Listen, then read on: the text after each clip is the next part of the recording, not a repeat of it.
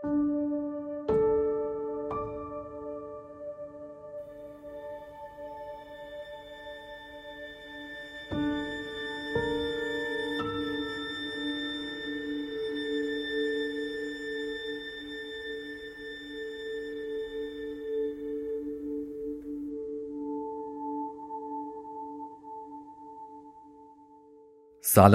من محمد رضا فقیه هستم و اینجا پادکست پاک دسته. شما اینجا شنونده زندگی کوتاه قصه هم هستین. احوال شما چطوره؟ چه خبر؟ همه چی خوب؟ منم خیلی عالی و خیلی شاید بهتون بگم نمی‌دونم یه فضایی بین شادی و خوشحالی و غم و اندوه و ایناست. امروز 25 اردیبهشت 1401 و من متولد 27 اردیبهشت سال 1366 م یعنی دو روز دیگه تولد منه و من در یک فضای مبهم و عجیبی مثل فکر می‌کنم خیلی از آدم های دنیا در چند روز مانده به تولدشون هستم. با تجربه سال جدیدی از زندگیم گویی دارم یک سال به نبودم نزدیکتر میشم و در عین حال هم از اینکه هستم خیلی خوشحالم. به نظرم این یک داستان خیلی پیچیده است که شاید باز کردن و پرداختن بهش در این پاکدست و پادکست نگنجه. ولی خواستم اصل حالم و خدمتون بگم که چیه و چی نیست. در کل حالم خوبه ولی یه فضای بین غم و اندوه و شادی و خوشحالی هم. چیز عجیبیه. می‌دونم یه خوردم شاید به نظر خیلی کلیشه‌ای بیاد ولی واقعیت هم اینه حقیقت هم اینه و این شکلیه دیگه داستان. بله من دو روز دیگه متولد میشم و قراره 35 سال بعدش که امروز باشه خیلی کارای بزرگی بکنم و از این هم می‌خوام باز بزرگتر و بزرگتر و بزرگتر و بزرگتر. به قول یکی از دوستان بردی و سرشار آرتیست خیلی خفنیه. می‌گفت اردیبهشتی مثل یک گیاه از هر جایی می‌خوای جوونه بزنی و واقعا همینه. دلم می‌خواد تا اون روزی که نفس می‌کشم از هر سوراخ و سنگی که می‌تونم جوونه بزنم و گل بدم و کارای ویژه انجام بدم. در کنار شما عزیزان برای شما عزیزان و برای اینکه کاری کرده باشم قدمی برداشته باشم در این هستی به معنای واقعی. خب از قسمت قبلی تصمیم گرفتم که بخشی از کامنت ها و پیام های شما رو در رابطه با پاک دست بخونم و حالا خیلی از دوستان هم لطف کرده بودن برای من کامنت صوتی گذاشته بودن و حالا می‌خوام از این اپیزود به بعد اون کامنت های صوتی رو یعنی با صدای خود این عزیزان براتون پخش بکنم. میشنویم صدای خانم غزال شاکری رو. یه چیزی که جالبه یعنی جالبه که خب اصلا بعید نیست از شما اینه که قشنگ برند خودتونه. یعنی من با هر وایس با هر صدای دیگه گوش بدم متوجه میشم که این نوشته مال آقای محمد رضا فقیهیه. این برند مال برای شماست. این پادکست های پاک دست مال شماست. بازی کردن با حروف مال شماست. کاری که من تو بچگی همیشه می‌کردم. همیشه. و شاید جذابیتش برای من این بوده. و نکته دیگه که من دیدم شاید به چشم من اومد اینه که انگار داریم راجع به کسی دیگه ای صحبت می‌کنید. ولی در نهایت موضوع اصلی خود اون آدمه. خود درون اون آدمه. مثلا دارید راجع به سارا حرف می‌زنید ولی موضوع برایانه. یعنی اونقدر که برایان مهمه تو این داستان سارا نیست. ولی شما دارید راجع به اون صحبت می‌کنید. یا توی اپیزود همسایه. یا فروشگاه. همه اینو دارید شما راجع به یه کسی دیگه صحبت می‌کنید. ولی مهم اون آدم است که شما از قولش حرف می‌زنید.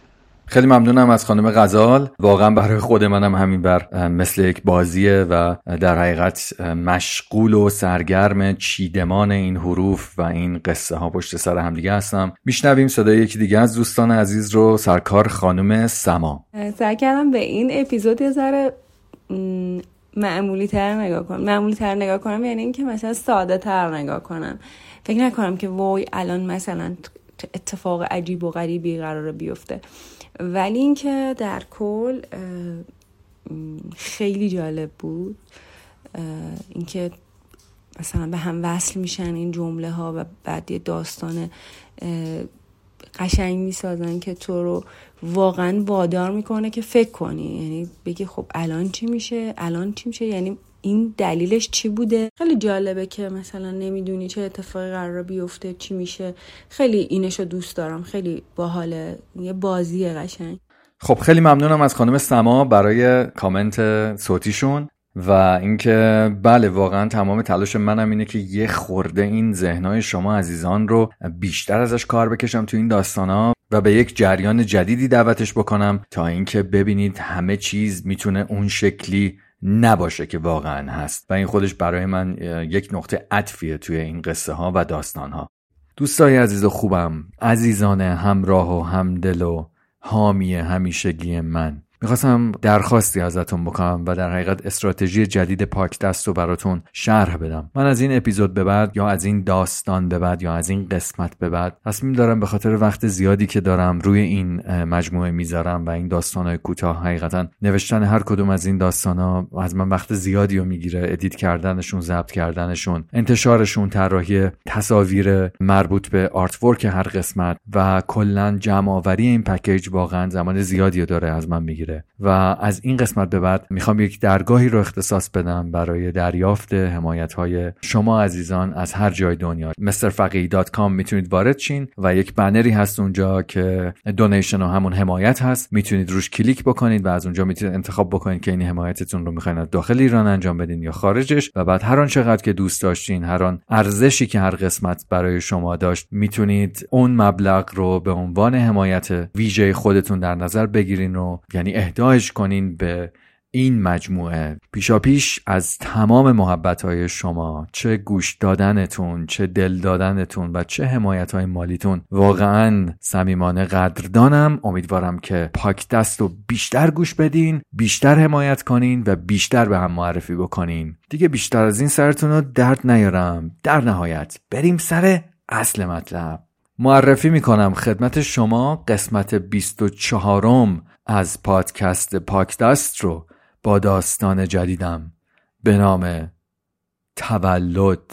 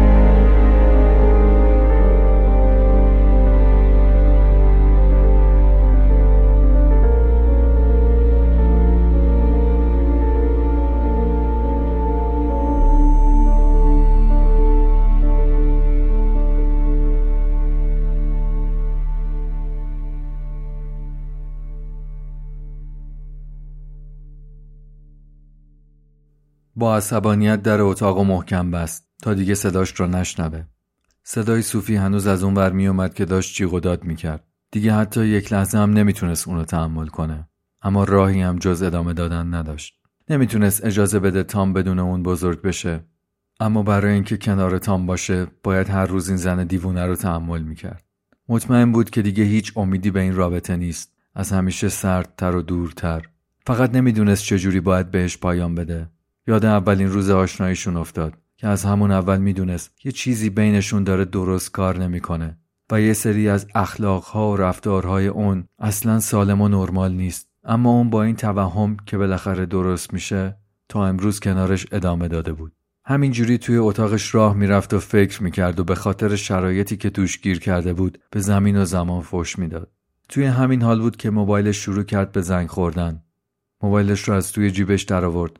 لیلی بود. نمی‌خواست اون صدای داد زدن صوفی رو بشنوه. قبل از اینکه تلفنش رو جواب بده از توی اتاق بلند داد زد. می‌تونی یه چند دقیقه خفشی؟ نمی‌خوام همه بفهمن توی چه جهنمی دارم با تو زندگی می‌کنم. صوفی با شنیدن این حرف انگار آتیشش شله ورتر شد. صداش رو بالاتر برد و شروع کرد به بد و بیراه گفتن. استیو رفت به سمت کمد لباساش. در کمد رو باز کرد و سرش رو کرد لای لباساش تا اینطوری صدای اون کمتر بیاد. موبایلش رو جواب داد. سلام استیو چطوری؟ خوبی؟ همه چی خوبه؟ استیو با صدای تقریبا بلند و یک لحن تصنعی برای اینکه همه چیز رو خوب جلوه بده گفت آره خوبم تو چطوری؟ همه چی عالی. مگه قرار بود بد باشه؟ لیلی گفت نه خب آخه پریشب که از اینجا رفتی خیلی حالت خوب نبود. یادت نیست؟ خوابت نمی برد. کلافه و مسترب بودی. خودت گفتی دیگه نمی‌تونی به زندگی توی اون خونه برگردی. نگرانت شدم. ازت خبری نبود از اون شب به بعد. خواستم ببینم همه چی اوکی یا نه. صوفی اونور هنوز مشغول داد زدن بود. لیلی گفت چیزی شده؟ بازم با هم دعواتون شده؟ چرا به من چیزی نمیگی؟ استیو گفت نه مثل همیشه یه بحث کوچیک کردیم. اما صوفی یکم بلند بحث می‌کنه. می‌دونی که دیرتر از منم آروم میشه. چیز خاصی نیست. قبلا که برات تعریف کرده بودم. لیلی گفت یادت نرفته که این هفته وقت داریم. الان فقط باید تو تصمیم نهاییت رو بگیری. نمی‌خوام بیشتر از این بهت فشار بیارم. شرایط و موقعیتت واقعا همینطوری پیچیده است. منم نمی‌خوام بهش پیچیدگی جدیدی اضافه کنم. استیو گفت نه یادم نرفته. می‌دونم. کاش فقط یه دقیقه جای من بودی تا می‌تونستی بهتر درکم کنی. مرسی که دوباره بهم یادآوری کردی. نمی‌دونم چجوری فکر کردی که من ممکنه یادم رفته باشه. هر ثانیه از روز و شب دارم به این اتفاق و گرفتن این تصمیم فکر می‌کنم. لیلی می‌دونی که من تو رو همه جوره می‌خوام. و حاضرم هر کاری برای اینکه کنارت باشم بکنم. ولی لیلی سری پرید وسط حرفشو گفت ولی چی؟ چرا انقدر از این کار میترسی؟ هیچ اتفاقی قرار نیست بیفته. اگه تو ازشون جداشی ما می‌تونیم تازه خود واقعیمون رو با آرامش کنار هم تجربه کنیم. تا کی قراره به این قایم موشک بازی پر استرس ادامه بدیم؟ تا کی می‌خوای به زندگی توی اون شرایط ادامه بدی؟ استیو گفت ببین من همه اینا رو می‌دونم. هر روز و هر ثانیه هم دارم بهش فکر می‌کنم. چرا نمی‌فهمی؟ هنوز نتونستم با این مسئله کنار بیام. البته حقم داری نفهمی. چون تو جای من نیستی. اونی که قراره این کارو کنه منم نه تو. تام نمی‌تونه بدون من اینجا یک لحظه دووم بیاره. می‌فهمی؟ لیلی دوباره گفت میگم که تو اصلا حواست نیست داری چی میگی. فکر کنم قبلا هم نبوده. هیچکس قرار نیست متوجه رفتن تو بشه. استیو گفت آره شاید تام و صوفی هیچ وقت اینو نفهمن. اما من که خودم اینو می‌فهمم. می‌فهمم که ترکشون کردم. می‌فهمم که کنارشون نبودم که نتونستم پدری از خود گذشته باشم و با همه سختی های زندگی باشون کنار بیام. لیلی گفت آره می‌فهمم درکت می‌کنم اما یادت نره که ما این تصمیم رو با هم گرفتیم. استیو یه نفسی از ته دل کشید و دیگه جوابی نداد. دیگه صدایی از صوفی نمی آمد استیو سرش رو آروم از توی کمد آورد بیرون. گوشاشو یه کم تیز کرد که ببینه صدای میاد یا نه. نه خبری نبود. انگار صوفی انقدر جیغ و داد کرده بود که از خستگی یه جا افتاده و خوابش برده بود. لیلی از پشت تلفن گفت اینجایی؟ حواست کجاست؟ استیو گفت هستم. ببین من دیگه باید برم. وایستا قبل از اینکه بری ازت می‌خوام امشب به خودمون به من به خودت کنار من. بعد از این اتفاق بیشتر فکر کنی. می‌دونی که زمان زیادی نداریم. اگه قرار تصمیمت عوض بشه یا هر چیز دیگه ای بهتره تا فردا بهم خبر بدی. با اینکه خیلی دیره. ولی خب بهتره اگه قرار نیست این کارو بکنیم. زودتر بهشون خبر بدیم. استیو گفت تو که می‌دونستی من هنوز کامل با این کار موافق نیستم و تصمیممو نگرفتم. نباید این کارو می‌کردیم. لیلی گفت یادت نیست نه ماه پیش خودت رو؟ چقدر حرفشو می‌زدی؟ نکنه یادت رفته این ایده کی بود. نکنه می‌خوای بگی این تو نبودی که این پیشنهاد دادی. حالا که یه هفته بیشتر بهش باقی نمونده جا زدی؟ بهتر فردا جوابت بهم. من نمی‌تونم نباشه. خودت می‌دونی که تا الان هزینه زیادی براش کردیم. یادت نره که نه ماه برای این اتفاق صبر کردیم. ما از همون اول با همه سختیاش آشنا بودیم. خواهش می‌کنم این رویایی رو که ساختیم با این تصمیم احساسی خراب نکن. دیگه مزاحمت نمیشم. فردا منتظرتم. استیو هم بدون اینکه جوابی به حرفای لیلی بده توی یه ابهام عجیبی باهاش خدافزی کرد. موبایلش رو روی میز کارش گذاشت و نشست روی صندلی. دوتا دستاش رو روی گیجگاهش گذاشت و چشماش رو آروم بست. سعی داشت بعد از این اتفاق خونهش رو تصور کنه. صوفی رو وقتی که دیگه اون قرار نیست اونجا باشه. تام رو وقتی که دیگه قرار نیست باش بازی کنه. تصویر واضحی از نبودنش نداشت. نبودنی که به معنای واقعی شاید نبودن نبود. اون شب نفهمید چجوری خوابش برد. فردا برای لیلی یه پیامی گذاشت که تصمیمش رو گرفته. فقط این چند روز آخر رو می‌خواد کامل کنار تام باشه. برای سهشنبه صبح زود نزدیک پارک کنار خونه لیلی باهاش قرار گذاشت. لیلی پیام تام رو دریافت کرد. اول نفهمید برای چی اون روز رو انتخاب کرده. فکر می‌کرد اون روز تولدش رو بخواد با خانوادهش بگذرونه. اما انقدر از دریافت این پیام خوشحال بود که اهمیتی به چیزهای دیگه نمی‌داد. استیو توی این چند روز انگار شکل حضورش هم فرق کرده بود. انگار چون می‌دونست از چند روز دیگه قرار نیست اونجا باشه رفتارش هم عوض شده بود. حتی با صوفی هم دیگه دعوایی نکرد. جالب بود که تازه داشت جذابیت های صوفی رو دوباره می‌دید. شب قبل از رفتنش یکی از لذت بخشترین عشق بازیاشو با اون تجربه کرد. اما می‌دونست که این احساس جدیدش فقط برای رفتن و ترک کردنشه نه هیچ چیز دیگه ای صوفی اون شب رو تا صبح توی بغلش خوابید. با صدای آلارم موبایلش از خواب بیدار شد. چشماش رو به سختی باز کرد. آروم دست صوفی رو از روی سینهش بلند کرد. پاش رو آروم از زیر پاهای صوفی بیرون آورد. کنار تخت نشست و به اتاقشون با دقت نگاه کرد. امروز روز تولدش بود. اما از امشب دیگه قرار نبود اونجا باشه. تصور این که تولدش رو قرار بود کنار صوفی و تام نباشه براش مبهم و پیچیده بود. چند دقیقه توی همین فکر بود. بعد از روی تخت بلند شد و به سمت هموم رفت. زیر آب فقط داشت به ریاکشن صوفی و تام فکر می‌کرد. به زندگی بعدشون بدون اون. به روز تولدش بدون حضور خودش. اما جریان گرم آب یک لحظه هم نمی‌تونست جریان سرد تصمیمی که گرفته بود رو تغییر بده. از همون بیرون آمد حولش رو تنش کرد و رفت سمت کمدش آروم هنگرهای لباسش رو توی کمد ورق می‌زد مثل دفترچه خاطرات تا به چند دست لباس تازه‌ای که خریده بود رسید دو تا تیشرت سفید، دو تا شلوار سیاه، دو جفت کفش مشکی. یکی از هر کدوم رو پا و تنش کرد. لباس و شلوار رو با یک جفت کفش دیگه هم توی کولهش گذاشت. صوفی هم هنوز توی حالت خواب و بیداری بود. روشو کرد رو به استیو و گفت کی بیدار شدی؟ چقدر زود داری میری؟ نمیشه الان بری. هنوز تنت رو کنارم می‌خوام. استیو آروم گفت نیم ساعتی میشه عزیزم. باید برم. امروز چند تا جلسه پشت هم دارم. منم دوست داشتم بیشتر توی بغلت باشم.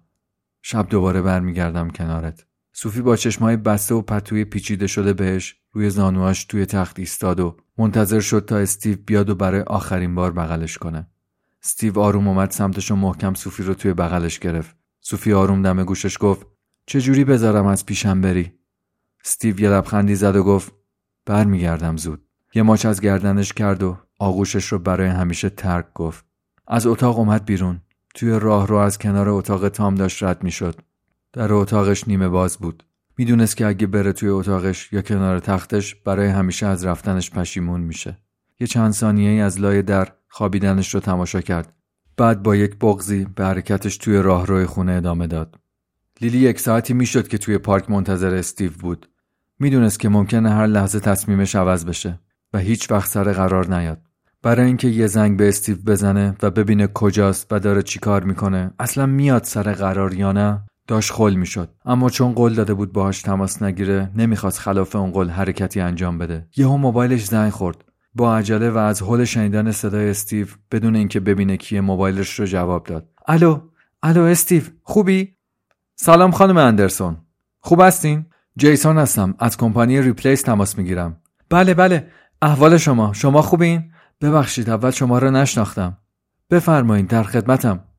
شما امروز تشریف میارین اینجا؟ ما منتظر شما و آقای پارکر هستیم. برای دریافت آخرین بخش اطلاعات و همخانیشون خواستم پیگیری کنم. چون توی این مدت با ما تماس نگرفتین نگران شدیم که نظرتون عوض نشده باشه یا به فکر کنسل کردن پروژه نبوده باشین. لیلی سری گفت مرسی که پیگیری کردین. راستش باید به ما حق بدین. این تصمیم راحتی برای آقای استیو نبود. اما بالاخره موفق به انجامش شدیم. ما حتما امروز می‌رسیم خدمتتون. آقای جیسون گفت بله ما کاملا متوجهیم. همه همیشه فکر می‌کنن اولین تصمیم کار سختیه. اما ما اینجا به این آگاهیم که دومین تصمیم مهمتر و سختتر از اولیه. لیلی گفت درسته. ببینم همه چیز خوب پیش رفته تا الان. بله خانم اندرسون. باید تشریف بیارید خودتون از نزدیک ببینین. اولین تجربه برای همه مشتری های ما باور نکردنیه. لیلی لبخندی از روی رضایت و اشتیاق زد و گفت حتما حتما خودمون رو زودتر میرسونیم اونجا. هنوز تلفنش رو قطع نکرده بود که استیو رو از دور دید که داره به سمتش میاد. همه وجودش انرژی شد. اصلا نفهمید چجوری با آقای جیسون خدافزی کرد. تلفن رو قطع کرد و به سمت استیو دوید. هنوز باورش نمی‌شد که بالاخره با این داستان کنار اومده و الان اونجاست. بدون هیچ سلام و حرفی توی بغلش پرید. چند دقیقه توی همون حال بودن که استیو گفت بریم زودتر تمامش کنیم این کارو تا پشیمون نشدم. لیلی یه لبخندی زد و گفت به من اطمینان کن هیچ وقت پشیمون نمیشی. سوار ماشین لیلی شدن و حرکت کردن. دیگه تقریبا رسیده بودن که لیلی گفت آقای جیسون قبل رسیدنت زنگ زد و گفت شگفت زده میشین از دیدنش استیو گفت چه عالی امیدوارم واقعا همینطور باشه که میگه. جلوی پارکینگ کمپانی رسیدن. ربات نگهبان جلوی ماشین اومد. کنار شیشه لیلی وایستاد. سرش رو آورد پایین و گفت شما خانم اندرسون و آقای پارکر هستین؟ لیلی گفت بله.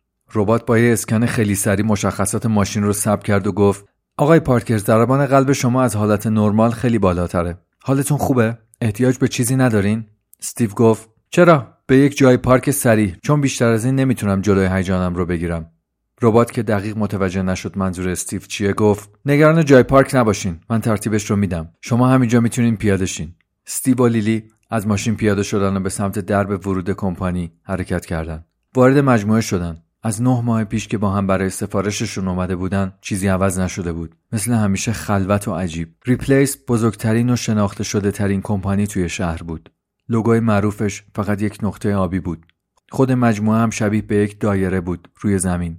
فلت بدون هیچ ارتفاع و طبقه ای همه بخش ها در امتداد هم با دیوارهای کرو و تو در تو. یک دست آبی هیچ رنگ دیگه توی معماری و یا حتی لباس پرسنل و المانهاشون استفاده نشده بود. چند نفر توی راهرو مشغول پر کردن فرمهای دیجیتالی بودن. استیو شاید اولین نفری بود که با پای خودش نه ماه پیش اونجا رفته بود. معمولا هر کی برای یک کس دیگه به اون کمپانی می‌رفت.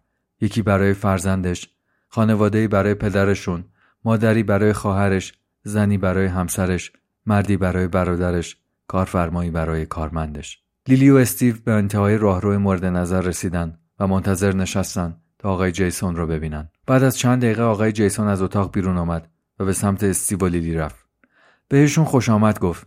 روشو به استیو کرد و گفت می‌دونم برای اینکه اینجا باشی راه سختی رو پشت سر گذاشتی و خوشحالم که بالاخره تصمیمت رو گرفتی. حالا برای همخانی اطلاعات نهایی آماده ای؟ استیو گفت اگه آمادگی فقط معنیش همین حضورم و اومدنم به اینجا باشه بله آمادم آقای جیسون لبخندی زد و گفت نگران نباش تو استثنا نیستی. هیچکس توی دنیا آماده همچین لحظه ای نیست. آقای جیسون از لیلی خواست تا همونجا منتظر بمونه. یه نگاهی به معنای اشاره به استیو کرد و گفت پس بریم. استیو هم همراهش شروع به حرکت کرد. همینطور که به حرکتشون ادامه می‌دادن استیو برمیگشت و نیم نگاهی به لیلی میانداخت. هنوز نمی‌دونست این کارش درسته یا نه. اما برای این حرفا دیگه خیلی دیر بود. تقریبا یک اتاق بیشتر با روبرو شدن فاصله نداشت. آقای جیسون در اتاق باز کرد و استیو رو به داخل اتاق راهنمایی کرد. این اتاق تیره تر از همه اتاقای دیگه بود. آبی تیره رنگ. آقای جیسون با دست اشاره به صندلی انتهای اتاق کرد که روش یک نفر خوابیده بود. کنارش هم یک صندلی دیگه خالی بود. استیو یک لحظه از حرکت ایستاد. آقای جیسون راست می‌گفت. توی دنیا هیچ کس برای این لحظه آماده نیست. سرش رو به سمت آقای جیسون برگردون آقای جیسون نگاهی به نشانه تایید به اون کرد. استیو با تعجب و ترس آروم به سمت صندلی حرکت کرد. با هر قدم که برمی داشت نور اتاق کمی روشنتر می‌شد. تقریبا به بالای سر صندلی رسیده بود. اون چیزی رو که می‌دید باور نمی‌کرد. خودش رو دید که کاملا لخت روی اون صندلی خوابیده. بدون کوچکترین حرکتی با ترس جلوتر رفت. سرش رو آروم به صورتش نزدیک کرد تا ببینه نفس می‌کشه یا نه.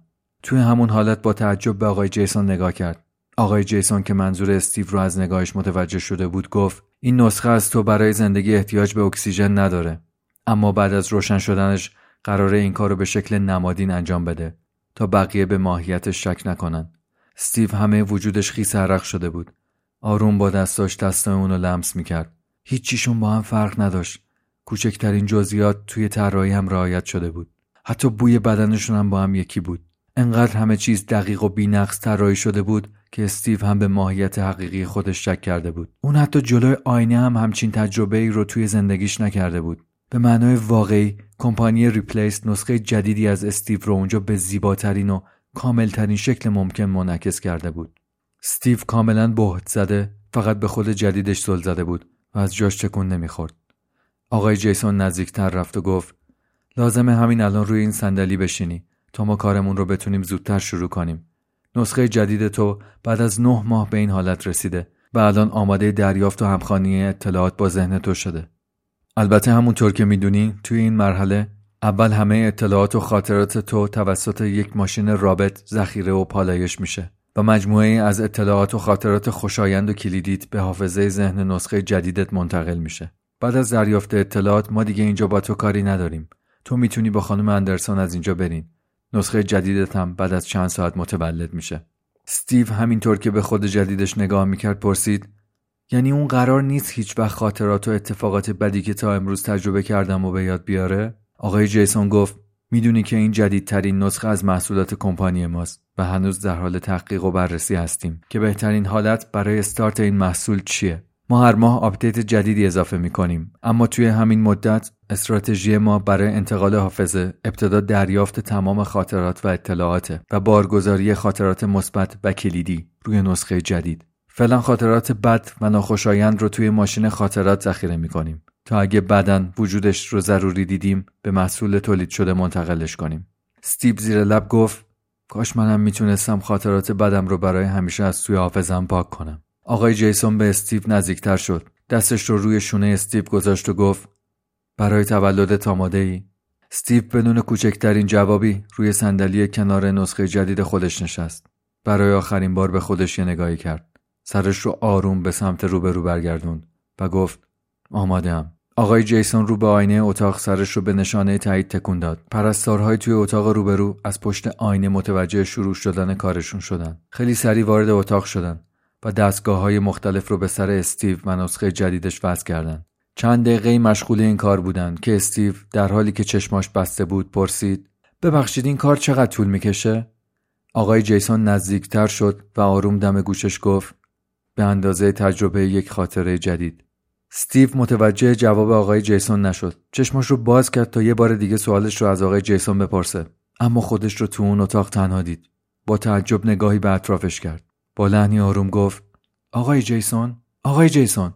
اما کسی جوابش رو نداد. آروم از روی صندلی بلند شد و به اطرافش نگاه کرد. چند قدم به سمت درب خروج نزدیکتر شد. دوباره برگشت و پشتش رو با دقت بیشتری نگاه کرد. همه چیز مرتب و سر جاش. استیو آروم در اتاق رو باز کرد و از اونجا بیرون رفت. وارد راه رو شد.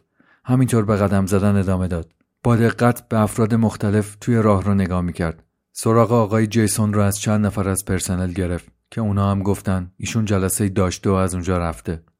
استیو بدون اینکه بیشتر از این برای پیدا کردن آقای جیسون و پرسیدن دوباره سوالش اهمیت بده از اون مجموعه خارج شد.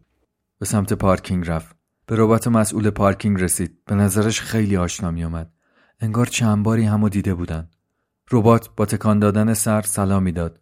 استیو هم ناخداگاه همین کار رو تکرار کرد. بیشتر از این نمی‌خواست اونجا وقتش رو تلف کنه. سریع ماشین گرفت و به سمت خونه حرکت کرد. توی راه از اشتیاق دیدن صوفی و تام داشت دیوونه می‌شد. نزدیک خونه از ماشین پیاده شد. با هیجان به سمت خونه حرکت کرد. هوا دیگه کاملا تاریک شده بود. به حیات بیرون خونه رسید. از بیرون نگاهی به توی خونه انداخت.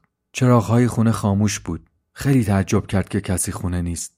به هیجانی که داشت یک غم لحظه ای هم اضافه شد. آروم به سمت در رفت. با کلیدش در خونه رو باز کرد. همه جا تاریک تاریک بود. دیگه مطمئن شده بود که کسی اونجا نیست. در رو بست و وارد خونه شد.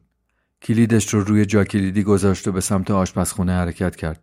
اولین کلید چراغ رو که زد یهو کلی صدا با هم گفتن سپرایز تولدت مبارک استیو در جا خشکش زد اولین حسش تو این لحظه اول ترس و بعدش شادی و لبخند بود همه برای تبریک به سمتش اومدن. تام اول از همه بدو بدو از توی جمعیت پرید توی بغلش. انگار سالها بود که اونو اینطوری بغل نکرده بود. چه حس عجیبی.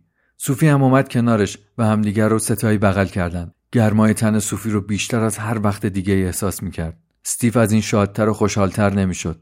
انگار هر چی و هر کیو که می‌خواست در یک لحظه کنار هم جمع شده بودن. دیگه بهتر از این نمی‌شد. دیگه هیچ درد و غم و استرابی رو احساس نمی‌کرد. از ته دل شاد و خندون بود. توی همین حال یهو گرمای دستی رو از پشت روی شونش احساس کرد که گفت تولدت مبارک. خوشحالم که اینجایی. خوشحالم که بالاخره با همیم. صدای لیلی بود. استیو برگشت اما اونو اونجا ندید. کاترین دوست سوفی رو دید که پشتش ایستاده. چه تجربه عجیبی. خیلی گیج شده بود. نمی‌تونست این تجربه رو درست درک کنه. توی کمتر از چند ثانیه لیلی VR روی صورت استیو رو بالا زد. و بدون معطلی لباش رو بوسید استیو که اول از این اتفاق شکه شده بود توی یک آن متوجه کل داستان شد و با برداشتن VR از روی سرش نسخه جدید و شادش رو توی جشن تولد خودش برای لحظاتی ترک کرد و به اندازه تجربه یک خاطره شیرین اونو تنها گذاشت.